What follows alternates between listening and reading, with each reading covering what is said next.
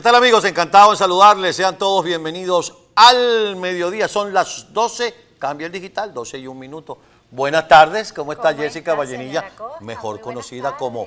La Catuar. ¿Cómo me le va?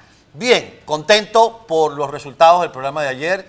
La audiencia, aunque manifestó su primer día de extrañeza porque no estaba Leopoldo Castillo, también nos acompañó en, en- en esta aventura que iniciamos todos los mediodías. Así es, agradecidos por la audiencia, por estar conectados, sus mensajes que llegaron en vivo durante toda la transmisión, durante estas dos horas que estuvimos con ustedes y que por supuesto vamos a estar de lunes a viernes acompañándoles de 12 del mediodía a 2 de la tarde. Sin más que nada, señora Costa. ¿cómo Así es, rápidamente saludamos a nuestro colega, el encargado de todo lo que son las informaciones y las plataformas digitales, Jorge Rivero. Buenas tardes. Catador, muy buenos días. También a usted, señora Costa, iniciando. Vamos a hacer este una cosa, Jorge, para que la gente Dios sepa que estamos en vivo. Vamos, a- vamos, para que la gente sepa que estamos en vivo. Así es. Dijiste buenos días. Di otra vez. Hola, Jorge. Hola, Jorge. Buenas tardes.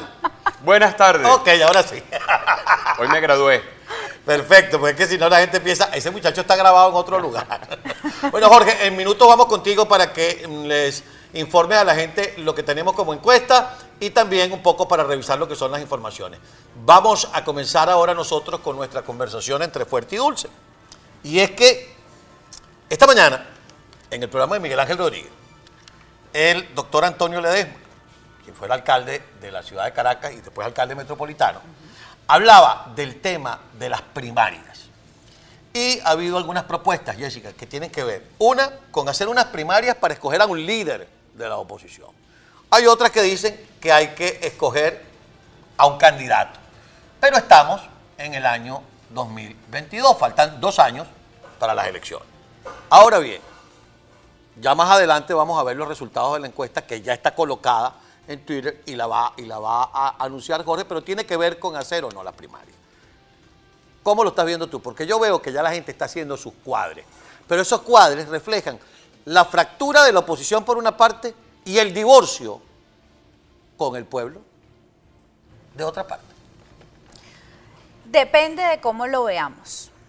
Porque, de hecho, el presidente encargado, Juan Guaidó, en reiteradas oportunidades, más allá de, esperar al 2024, ya estaba pidiendo una fecha para unas presidenciales porque afirma que se debe esa elección, que esa elección va en retraso. Es decir, no es que hay que esperar porque dice la Constitución, es que ya se debe una elección donde resultó electo o reelecto Nicolás Maduro. Y él hablaba de unas reglas claras. Y ciertamente sí, la oposición ya tiene que empezar a hablar si ellos quieren realmente tener algo para presentarle al país y que no los agarren desprevenidos, como de hecho ha ocurrido en algunas oportunidades y que de hecho también se le ha criticado a la dirigencia opositora. Ahora bien, ¿qué es mi punto de vista? Si va a haber unas reglas claras, aquí no puede seguir privando el individualismo de cada candidato o de cada aspirante. O como a mí me parece que esas reglas no son, entonces yo voy por mi lado y volvemos a caer en lo mismo. Creo que para definir a un candidato o al líder de la oposición, primero tienen que reunirse y primero tienen que definir esas reglas claras. Ahora bien, usted acaba de decir algo que es donde está el kit del asunto, que es el tiempo, que es el momento. Es decir, mis queridos amigos, el 2024 está a dos años. El decirle al país, a través de la campaña que está haciendo el presidente interino Juan Guaidó, salvemos a Venezuela y pidamos elecciones anticipadas, para muchos es como el cese de la usurpación, gobierno de transición y elecciones libres. Es decir, es un mantra que probablemente no se consiga, porque Maduro no va a ir a unas elecciones adelantadas ni por el chicote, como decía mi abuela. Ahora bien, la comunidad internacional va a obligar a Maduro a que vaya a unas elecciones anticipadas. Ah, pero es que todavía está México allí. No nos olvidemos de los americanos que visitan Miraflores. ¿Pero a cambio de qué? Desde la administración de Joe México Biden. ahí? Usted- no lo sé, de Porque- repente es otra, Porque otra están opción. volviendo a hablar de Alex Saab. Se hicieron manifestaciones en Caracas en respaldo a Alex Saab, Con- lo cual significa que no se van a sentar en México. todavía seguimos llorando por Alex Saab. Pero salió la esposa diciendo, Petare no se rinde, como si Alex Saab se hubiera creado un Petare. Petare no se rinde.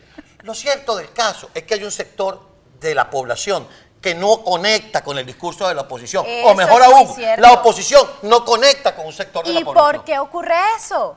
Por las fracturas.